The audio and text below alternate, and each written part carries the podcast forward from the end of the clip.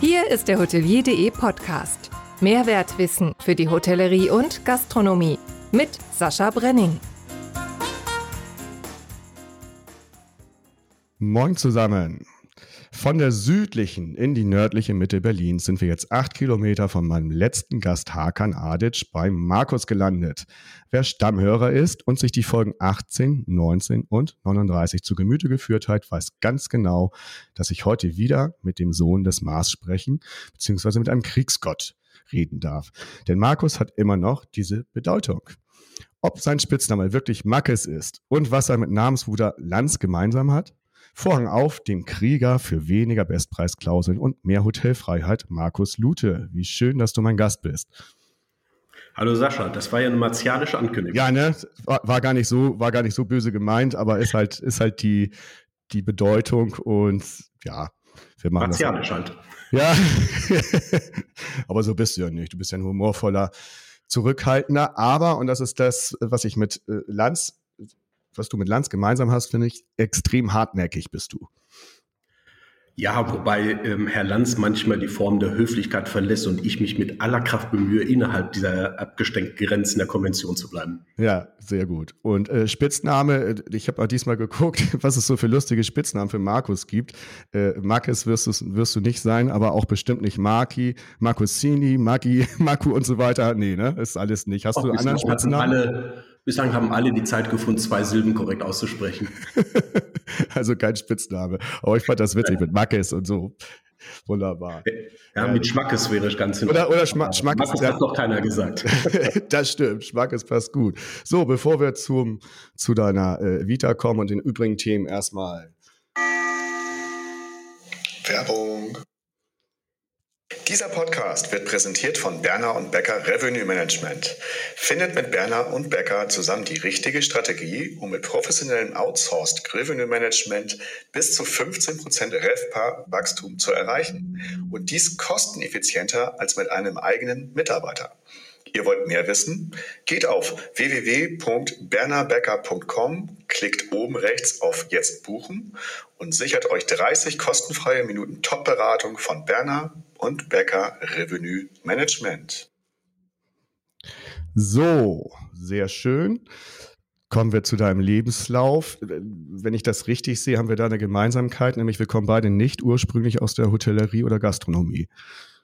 Ja, das ist vollkommen richtig. Ähm, also ich hatte vor der Verbandsarbeit keine Berührung außer äh, äh, als Gast äh, ja. mit äh, Hotellerie und Gastronomie.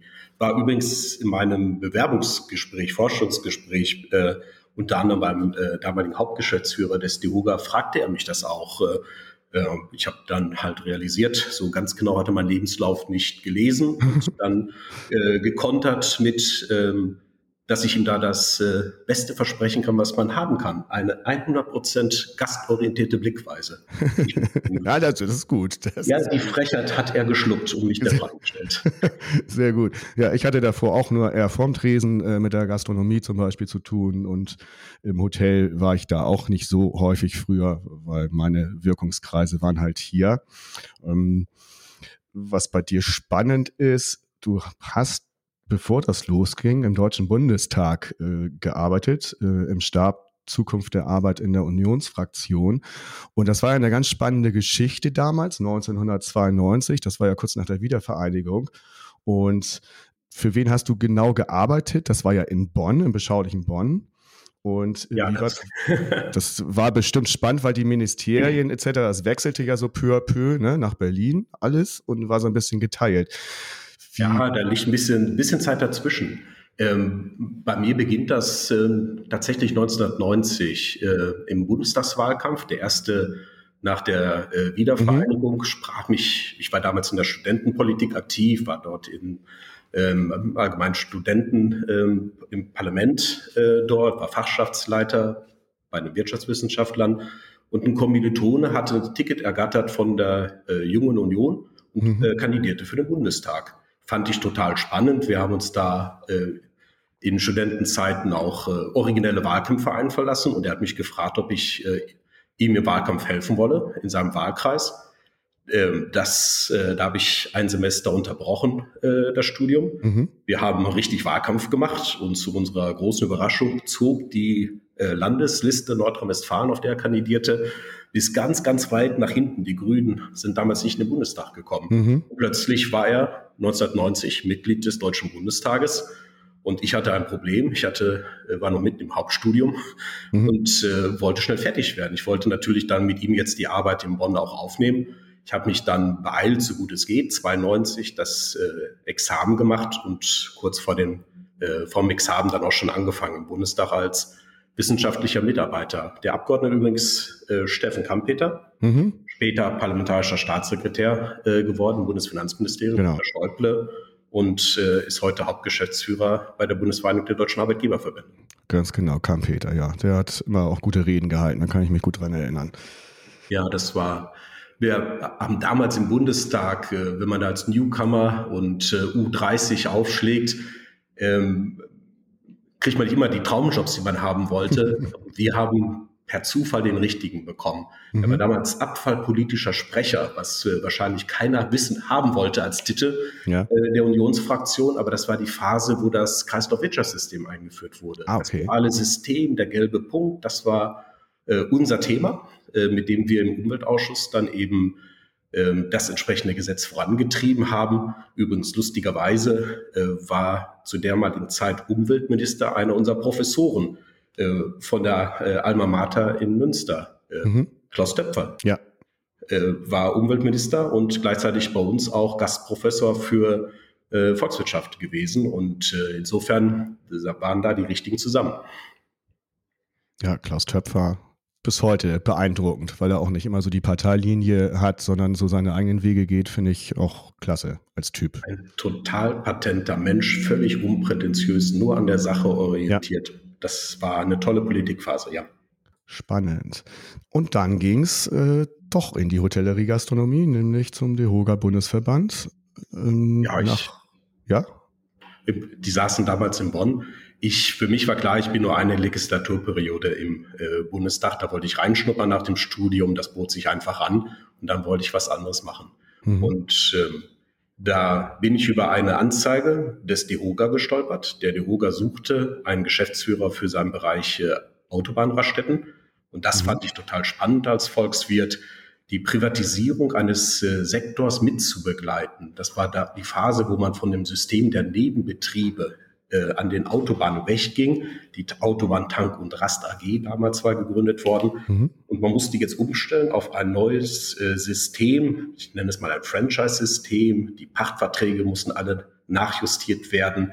Und das zu begleiten, also richtig Zeitgeschichte live äh, Hand, hanterlegen zu können, das hat mich damals unglaublich interessiert. Auf die Stelle hatte ich mich dann beworben und nach einigen Ehren und Währungen ähm, dann tatsächlich bekommen. 94, nach Ende der Legislaturperiode, mhm. bin ich dann raus aus Diensten des Bundestages und habe ihm die Hoga als Geschäftsführer für die Autobahnraststätten angefangen.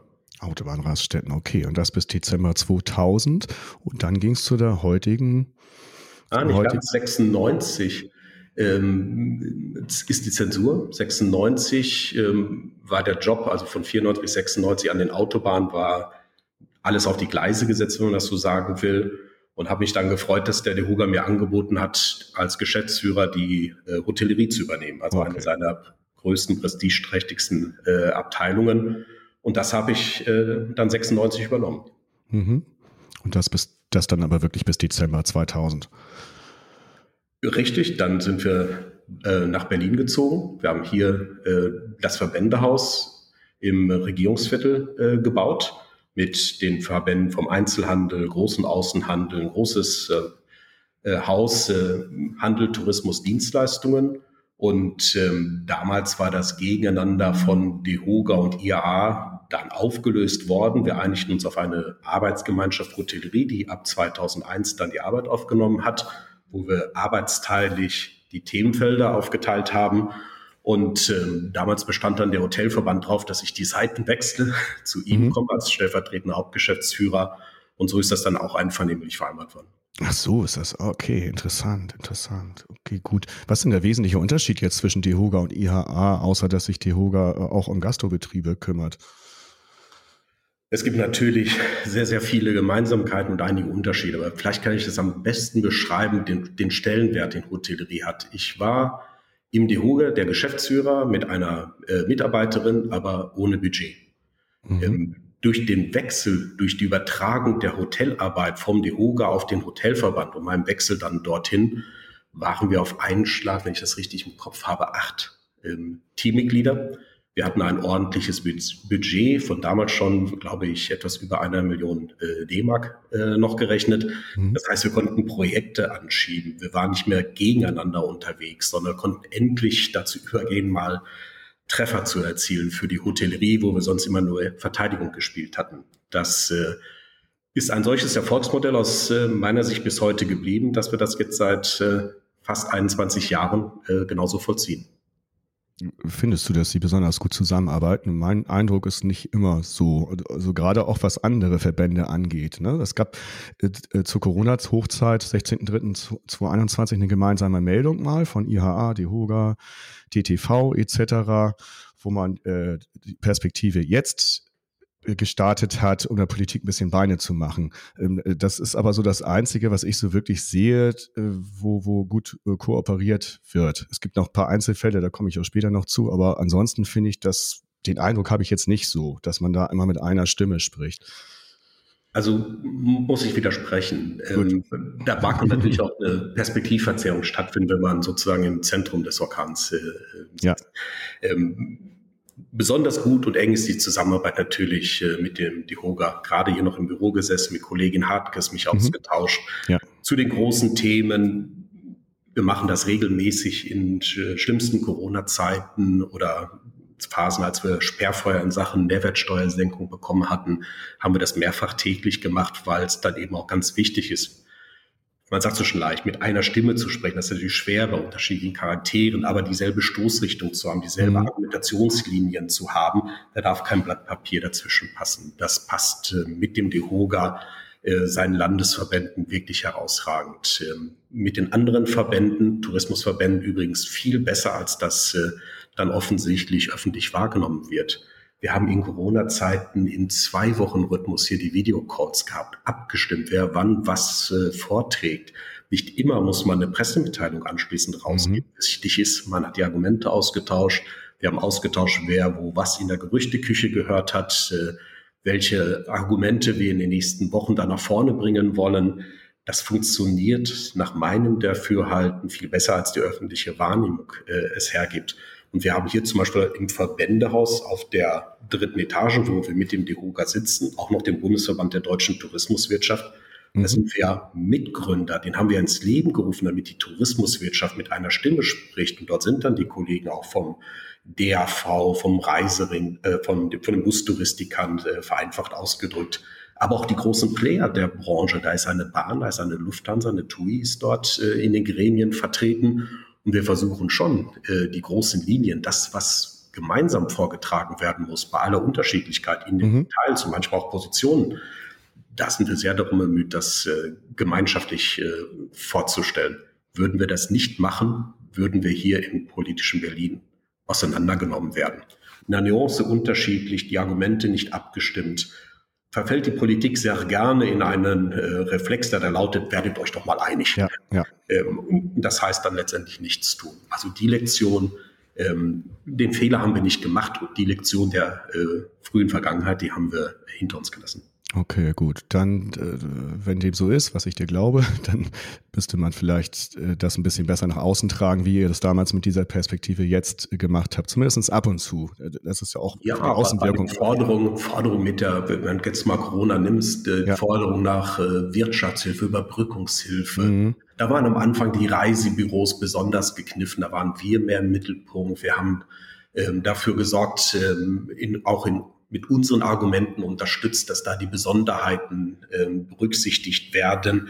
Äh, die hatten ja die Kommission noch zurückzuzahlen. Wir haben damals mhm. die Gutscheinlösung gemeinschaftlich propagiert. Ja, mhm. muss man dazu eine Pressemitteilung rausgeben? Nein. Muss man es in den Gesprächen mit, äh, mit den ähm, Mitarbeitern der Ministerien und den Spitzen des, äh, der Häuser, muss man es äh, da vortragen? Ja. Mhm. Das ist äh, für mich effektive Interessensvertretung. Okay. Gut. Januar 2005 bist du dann Hauptgeschäftsführer geworden vom IHA und bist jetzt also somit im 23. Jahr im Amt und du wirkst auf mich nicht so, als wärst du amtsmüde oder äh, dass du deinen Dienst einfach so routiniert runterspielst. Ähm, woher kommt diese ver nie vergehende fröhliche Energie? Oh, danke, dass du das so, äh, so wahrnimmst. In Corona-Zeiten gab es auch mal einen Tag, wo man nur geflucht hat.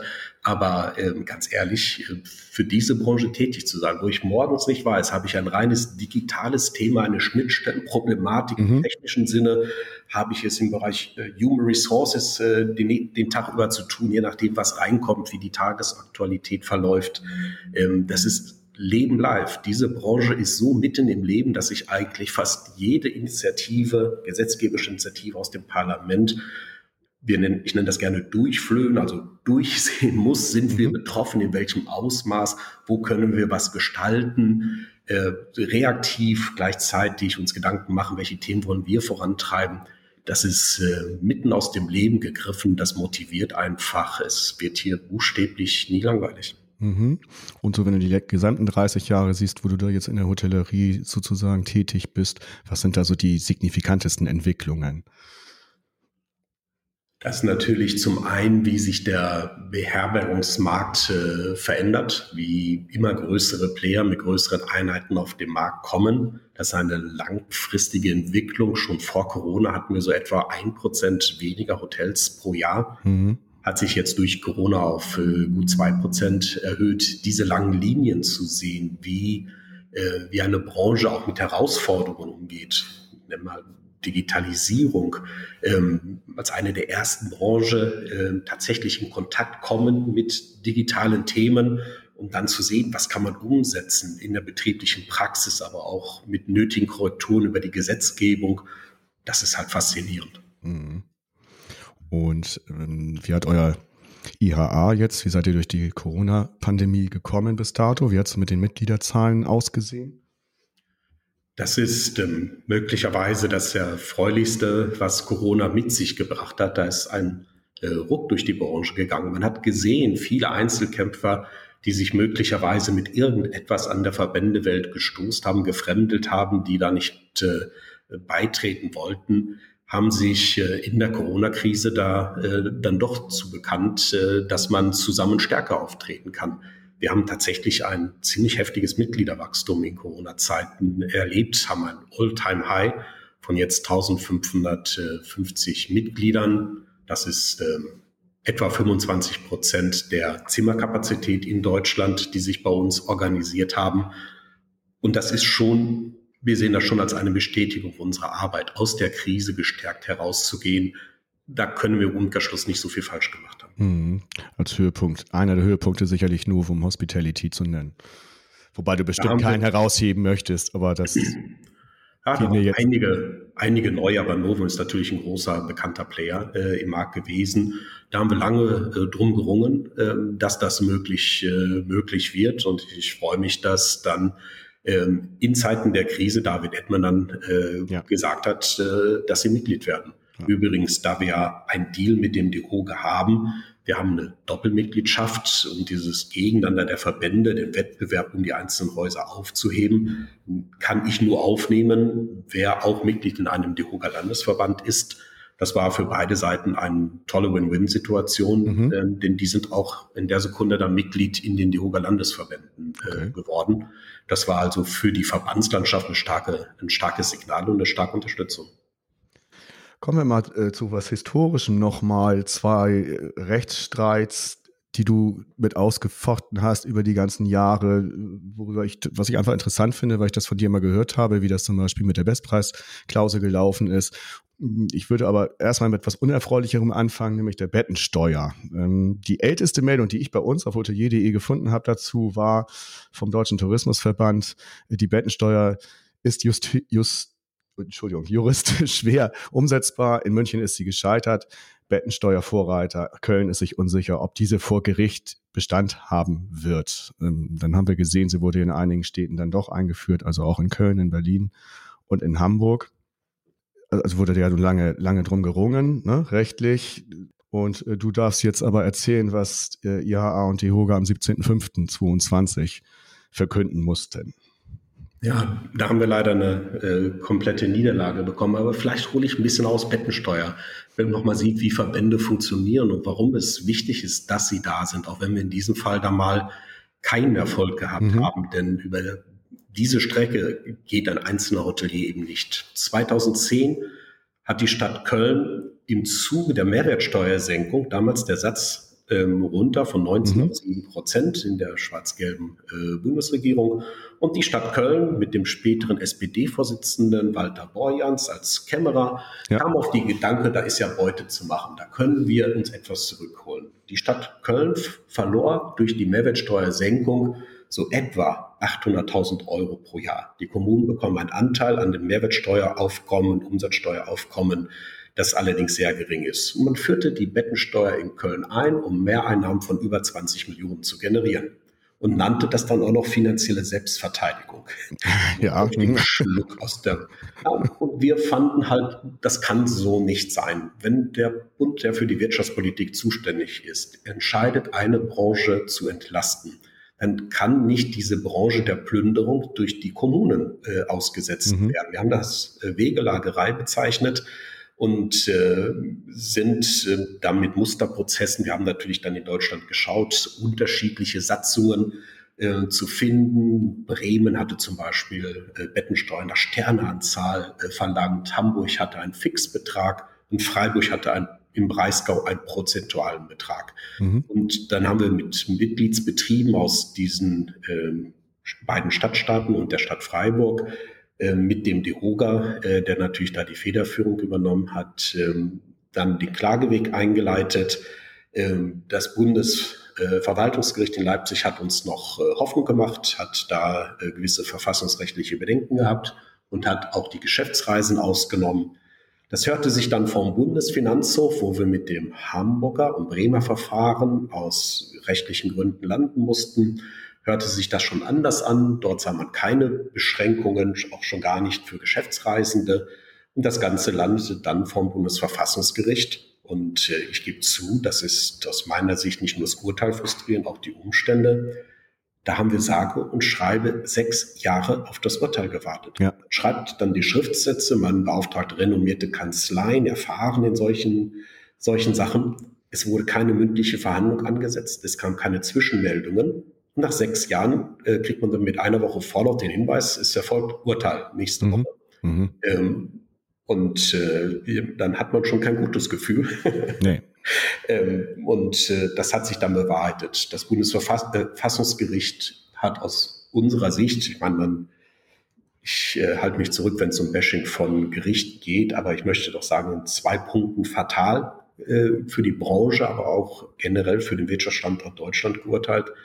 Der eine ist, äh, man hat im kommunalen Steuererfindungsrecht keinerlei Grenzen mehr gesetzt. Man hat nicht mal bei der Bettensteuer, die fünf Prozent vom Umsatz äh, beträgt, eine Ähnlichkeit zur Umsatzsteuer gesehen. Man wollte nur die Unterschiede sehen. Mhm. Hat also durchgewunken ähm, und ähm, dann auch noch gesagt, dass äh, Geschäftsreisende zwar in den vorliegenden Fällen nicht unterworfen sind, aber das Verfassungsgericht kein Problem sehe, wenn man das täte. Also ähm, sind jetzt alle Kommunen, äh, könnten sich aufgefordert äh, fühlen, auch für die Geschäftsreisenden nachzujustieren. Und dann steckt da noch drin, so zwischen den Zeilen, und eigentlich haben sie ja noch Glück, liebe Hoteliers, dass es nur fünf Prozent sind. Das könnte auch noch höher sein. Mhm. Das ist ein fatales Urteil. Und ich glaube, da ist das Bundesverfassungsgericht auch weit über das Ziel hinausgeschossen.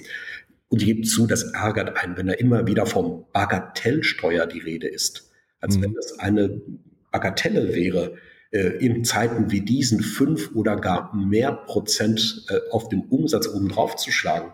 Äh, ich ich habe mir mal die Zahlen angeschaut. April ähm, 22 verglichen mit April 2019 haben wir in der deutschen Hotellerie ein Minus von neun Prozent bei der Durchschnittsrate. Mhm. Das heißt, die Hotellerie schafft es nicht mal im Moment, die gestiegenen Kosten für Mitarbeiter, die gestiegenen Energiekosten, die ganze Inflation, die sich in allen Punkten auch äh, in Kosten beim Hotel niederschlägt, äh, zu überwälzen. Und dann schreiben die obersten deutschen Verfassungsrichter, das sei doch kein Problem, denn theoretisch sei es doch überwälzbar. Mhm. Das war ein Schlag ins Kontor zugegeben. Ich habe dazu auf LinkedIn kurz äh, Kommentar geschrieben, soweit so schlecht. Was mich zusätzlich ärgert, ist die Tatsache, dass immer nur der Einzelfall gesehen wird und nie die Gesamtsituation. Hotelbetriebe sind schon genug mit Steuerabgaben aller unzähligen Arten belastet und mindestens genauso schlimm und ebenfalls nie mit einbezogen wird der bürokratische Aufwand dieser unzähligen Arten von Steuernabgaben, bei denen selbst Steuerberater keinen Durchblick mehr haben. So ist das. Und äh, manche Details sind einfach verrückt. Ne? Dann liest man aus dem Urteil des Bundesverfassungsgerichts, dass die Bundesregierung eine Stellungnahme dazu abgegeben hat, ähm, zu der Frage, regelt sie eigentlich das Wirtschaftsleben oder dürfen das die Kommunen nochmal ja. sozusagen nachregeln? Und da muss die Bundesregierung wohl gesagt haben, sie hat kein Problem damit, wenn das die Kommunen tun. Das habe ich im Urteil gelesen und dann habe ich eine Sekunde gezögert und nachgedacht.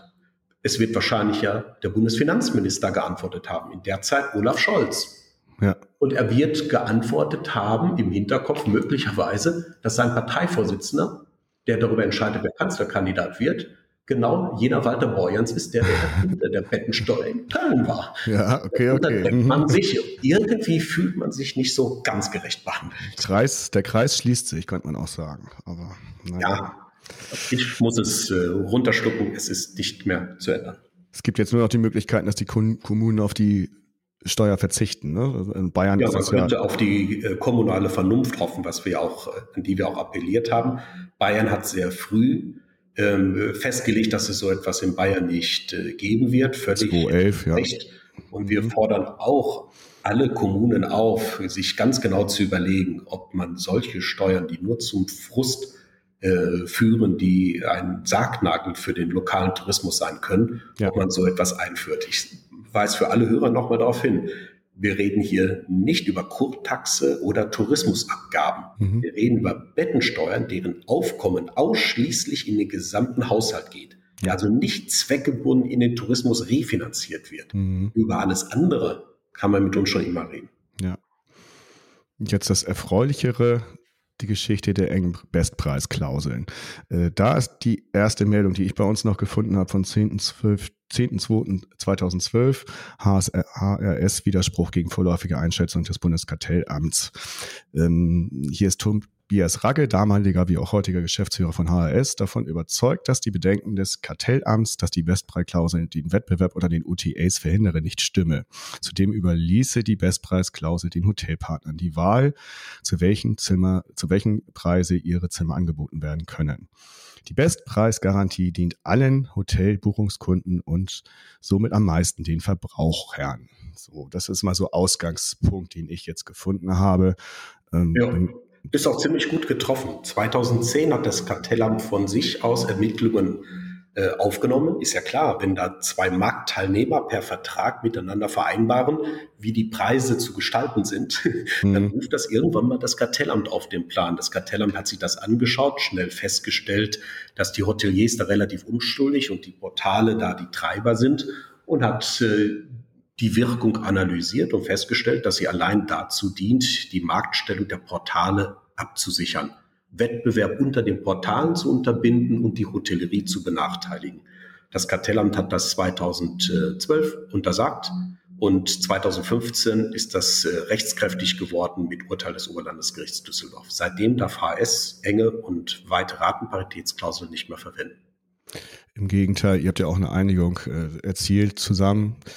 Ja, wer anderen, ähm, wer sich kartellrechtswidrig verhält, der ist nach deutschem Recht dann noch schadenersatzpflichtig. Ja. Äh, wir haben ein Vehikel gebaut, mit dem Hotels äh, Schadenersatzansprüche anmelden konnten. Wir haben eine Verhandlungslösung mit HRS gefunden und konnten das den teilnehmenden Häusern dann auszahlen. Vier Millionen Euro an ungefähr 600 Hotels, ne? Ja, ein Vielfaches des Verbandsbeitrags würde ich rechnen. Mhm, okay, ja. So. so, und damit hat sich das aber nicht erledigt, denn es gibt ja noch Booking.com. Wir haben 2013 Booking und Expedia unsererseits beim Bundeskartellamt angezeigt, nach dem Motto, hey, die machen das genauso. Ja. Und ehrlich gesagt sind die in der Zwischenzeit größer, Booking zumindest, als äh, HRS. Das nochmal ganz, ganz, ganz kurz nochmal, das ist ganz interessant. 2014 äh, hatten HRS und Booking zusammen 86 äh, Prozent der Online-Buchungen und HRS war mit weitem Abstand vorne. Das hat sich ja inzwischen äh, alles komplett geändert. Ne? Komplett gedreht, ja. Äh, wir haben das Kartellamt ermittelt in solchen, sag ich mal, innovativen Fragen. Das ist das erste Mal, dass dieses Recht angewandt wurde auf Internetportale. Wann soll es auch sonst schon mal Präzedenzfälle gegeben haben? Ermittelt immer gegen den Marktführer Immer von oben nach unten. Erst mhm. der größte, dann die kleineren. Das hat sich damals gedreht. 2010 angefangen, da war HRS noch der, äh, der Platzhirsch und in der Zwischenzeit hat Booking natürlich komplett den Rang abgelaufen. Deswegen haben wir dann gesagt, 2013, also es kann jetzt nicht nur das deutsche mittelständische Portal hier äh, getroffen sein und der Weltmarktführer kommt ungeschoren davon. Bitte mit gleicher Intensität auch gegen Booking.com.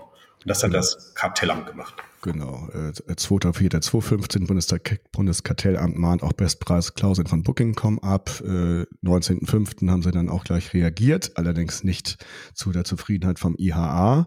Und ähm, am 9.05.2016 hat das ORG Düsseldorf Booking.com einstweilig abletzen lassen. Und dann war das Ding eigentlich durch. Und dann kam äh, 4.6.2019.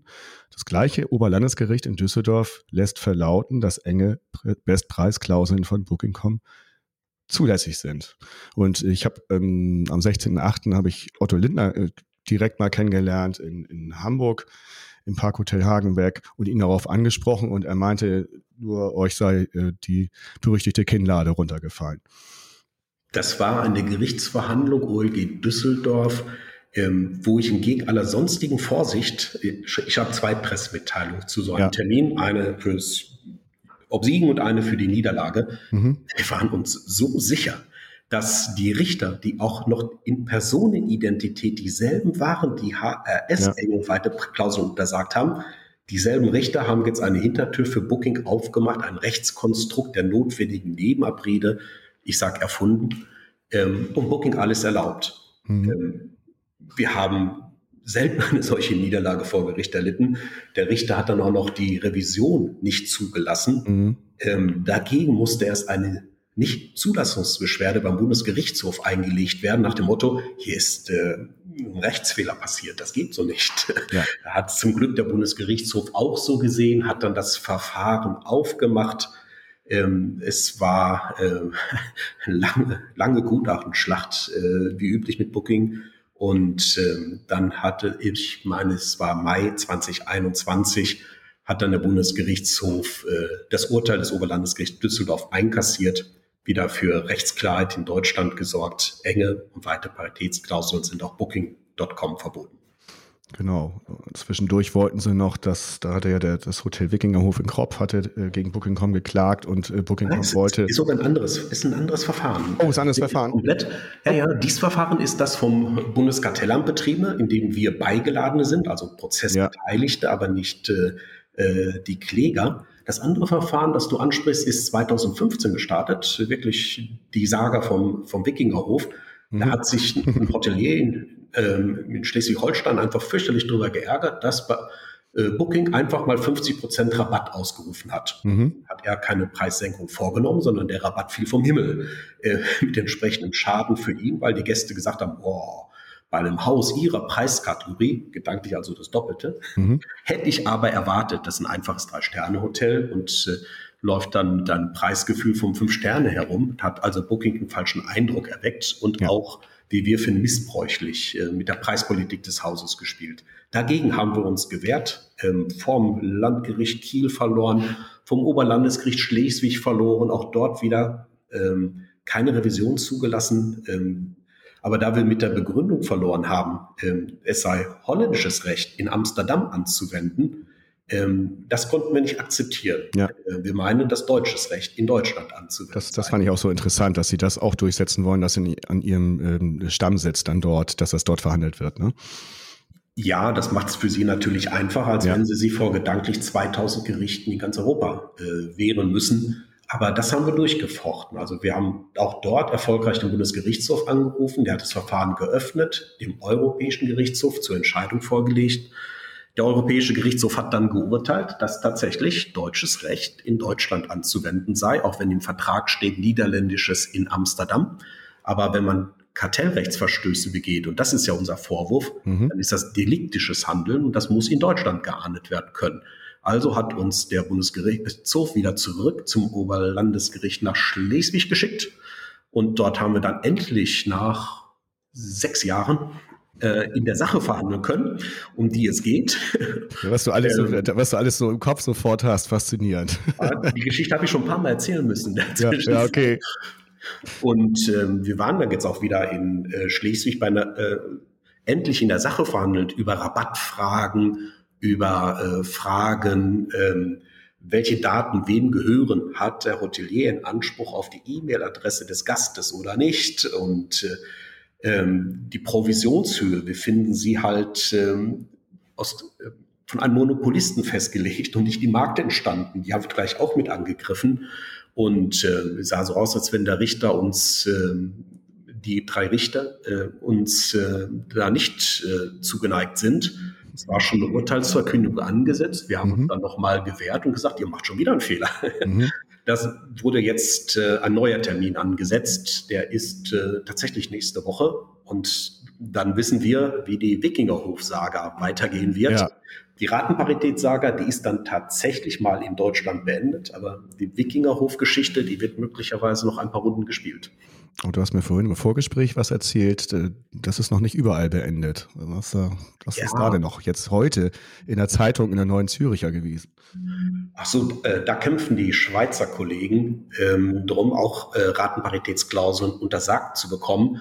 Ähm, das ist jetzt schon, ich meine mich zu erinnern, vier Jahre anhängig, die sogenannte Motion Bischof, eine Initiative eines Parlamentariers, der möchte, dass eben auch Ratparitätsklauseln in der Schweiz verboten werden. Ich war da auch schon mal als Experte eingeladen und habe meine Five Cents äh, dazu beigesteuert. Das geht mhm. jetzt auf die Zielgerade und äh, Heute Morgen war dann in der Neuen Züricher Zeitung zu lesen der Vorwurf von Booking.com, die Schweizer Hoteliers wollten sich ungerechtfertigt bereichern, Zitat, mhm. weil sie die Ratenparitätsklausel weghaben wollen. Und sie seien ja notorische Trittbrettfahrer.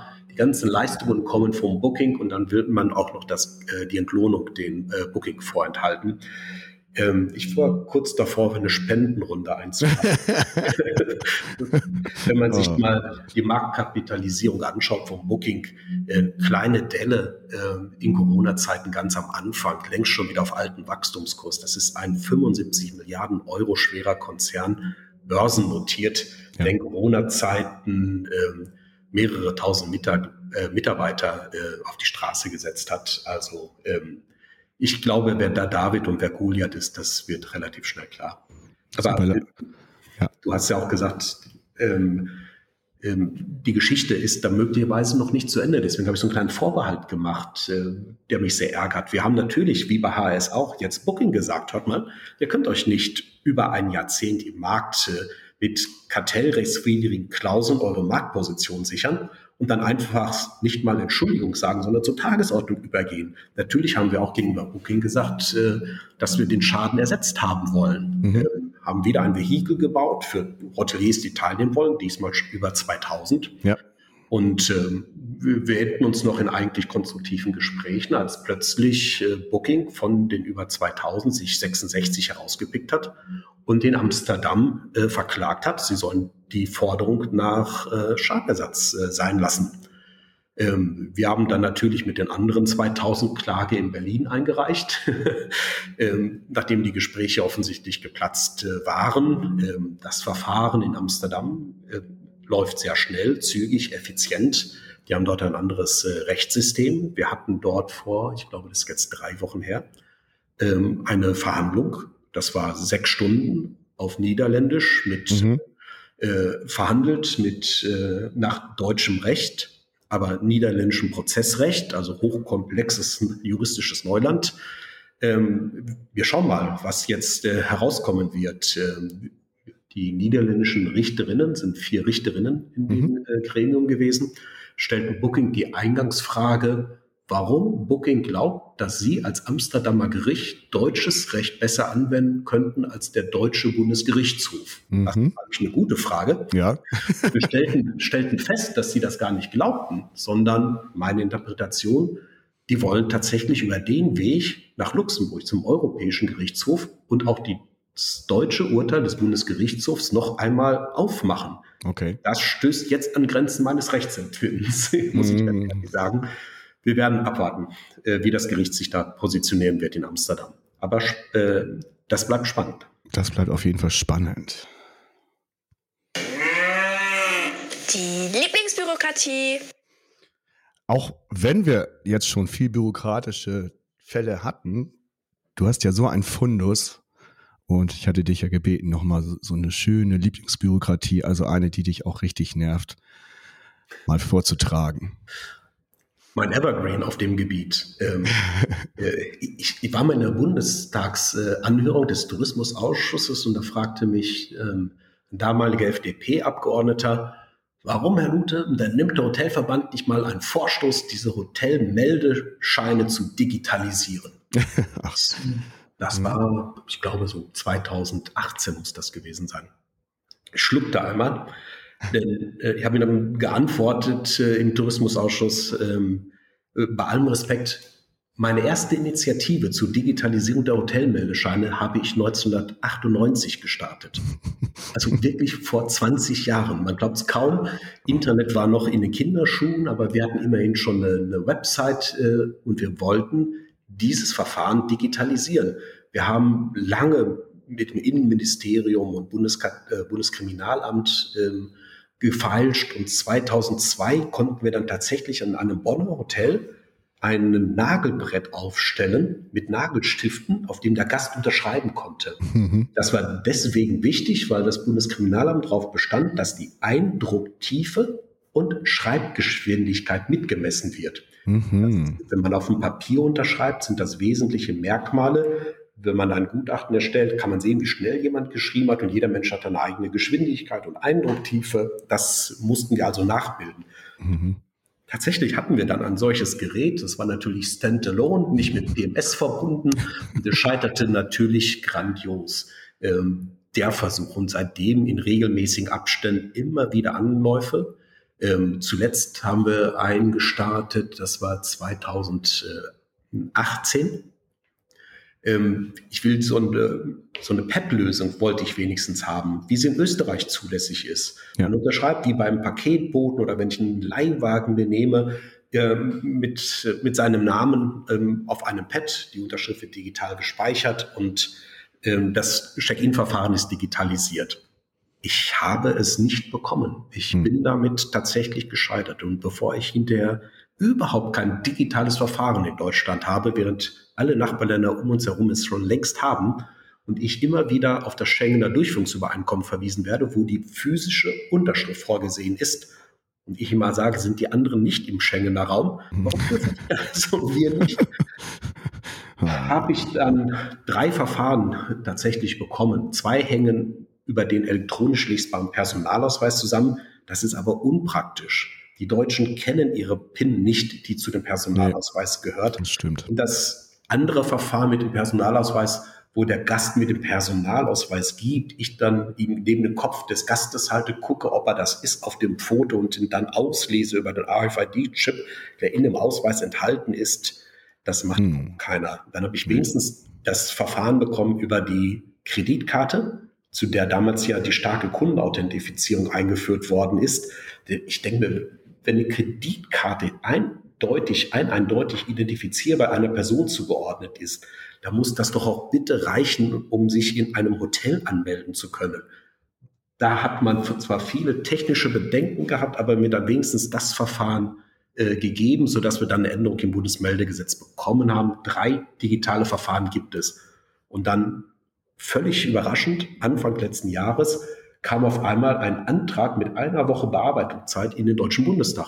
Ein Antrag der Regierungsfraktionen, der Großen Koalition damals, äh, mhm. CSU, SPD, dass man ein Testverfahren haben möchte, dass man auch mit einer digitalen Identität einchecken kann. Da war tatsächlich was Größeres unterwegs. Man, die Bundesregierung besaß seit einem Jahr einen Chief Information Officer, ähm, der, der die Prozesse durchforstet hat, was alles mit Personalausweis, Führerschein, also dass man aus dem Handy heraus gewisse Identifizierungsfunktionen äh, wahrnehmen kann. Ja. Aber natürlich lädt sich niemand das auf sein Handy, wenn er nicht einen Use Case hat, der nicht nur alle fünf Jahre stattfindet. Ja. Ähm, und wir waren ein Use Case, damit könne man doch dann auch sicher im Hotel einchecken. Das wurde innerhalb einer Woche durch den Bundestag gejagt. Seitdem ist es im Bundesmeldegesetz drin. Und wir haben dann ein großes Pilotprojekt mit der Bundesregierung gestartet, der alten Bundesregierung. Und äh, ich, das war Mai letzten Jahres im Steigenberg Hotel am Kanzleramt, den ersten Check-in der damaligen Staatssekretärin organisiert. Ja, und dann kam die Bundestagswahl und die Parteien sind sich im Koalitionsvertrag nicht ganz einig, äh, wie mhm. sie denn mit der Meldepflicht äh, umgehen wollen. Und dann ähm, passierte der GAU. Die Bundesregierung hat in diese ID-Wallet, die dahinter liegt, tatsächlich auch die Führerscheine hineingelegt als Use Case, dass man das Auto anmelden kann, äh, etc. Also den Führerschein hinterlegt. Mhm. Zwei Tage später war die Wallet gehackt und mhm. seitdem ruht unser Projekt. Also das ärgerlichste äh, bürokratische Thema, das ich kenne, das ist der digitale Hotel-Check-In, der bis heute einfach noch nicht funktioniert. Und das liegt nicht an der Technik, Nein. sondern tatsächlich an den gesetzlichen Vorgaben. Trotzdem danke für diese ausführliche Darstellung. Äh, jetzt habe ich das auch noch. zu lang. Nein, überhaupt nicht. Ne? Ich meinte das ernsthaft. Jetzt, jetzt, jetzt habe ich das nochmal wieder ein bisschen besser, besser Wenn verstanden. es dazu beiträgt, dass der Check-in dafür demnächst eines fernen Tages mal wirklich schneller funktioniert, dann haben sich die Minuten gelohnt. Natürlich, die hören den ja alle. Von daher wird das ganz schnell passieren. Wir haben den Hotelkongress bevorstehen. Ähm, was sind denn da so die Themen? Was ist so im Programm enthalten? 29. und 30. Juni. Wir machen zum ersten Mal den ersten Tag gemeinschaftlich mit der HSMA, die dort äh, Barcamps organisieren wird. Freue ich mich riesig drauf. Auch äh, mit der HSM, äh, HSMA ein partnerschaftliches Projekt zu haben, freut mich ganz besonders. Du hattest ja am Anfang gesagt, äh, wie Verbände zusammenarbeiten. Wir können uns vorstellen, dass da noch viel mehr äh, geht. Genau. Und, um, da, da, und da muss ich jetzt kurz einhaken. Entschuldigung, mhm. ich will nicht unhöflich sein. Überraschungsfrage. Weil die hat zufällig mit der HSMA zu tun und mit Anna Heuer. Ah. Du darfst, darfst erzählen, wer Anna Heuer ist, was sie macht. Anna ist äh, Geschäftsführerin der äh, HSMA, betreut die Geschäftsstelle und ist äh, das Mastermind hinter den HSMA-Veranstaltungen, die allesamt brillant organisiert sind. Sehr schön zusammengefasst, kann ich nur voll und ganz unterstützen. Und hier die Frage, Lieber Markus, wie cool, dass du heute in Saschas Podcast bist. Ich bin jetzt schon total gespannt auf alles, was du zu berichten hast. Und jetzt die Überraschungsfrage. Wenn du einen Wunsch frei hättest, was alle Hoteliers tun könnten, um die Hotelwelt gemeinsam zu verbessern, was wäre das? Ich freue mich auf deine Antwort. Bitteschön.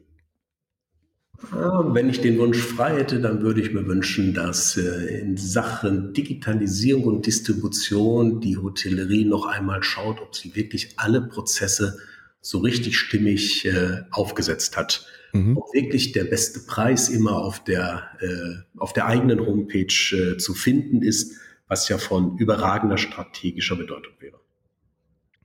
Genau, wobei ich finde, das aber nur mein, das jetzt nicht repräsentativ finde schon, dass sich da einiges getan hat. Also ich sehe das auf vielen Seiten inzwischen. Aber wie gesagt. Die Online-Birds haben mich da erschreckt mit einer Studie ja. im letzten Jahr. Das waren dramatisch niedrige Quoten wo professionelle Online-Seamless-Buchungen Möglichkeiten auf der Homepage der Hotels waren und äh, sehr häufig eine inkonsistente Preispolitik äh, angetroffen war. Da die 14.000 Hotel-Webseiten untersucht haben, mhm. hab ich, äh, gehe ich in Demut und Asche seitdem und äh, wünsche mir, dass alle sich das nochmal anschauen, wie ja. das bei Ihnen funktioniert. Ja, wie gesagt, ist auch nur ein subjektiver Eindruck, aber ich gucke nur auch viel auf Seiten und äh, trotzdem steht das natürlich auch da von Online-Birds, ganz klar. Ja, weiter. Also ich muss da ein bisschen reingrätschen, Entschuldigung, sonst das passte gerade so schön.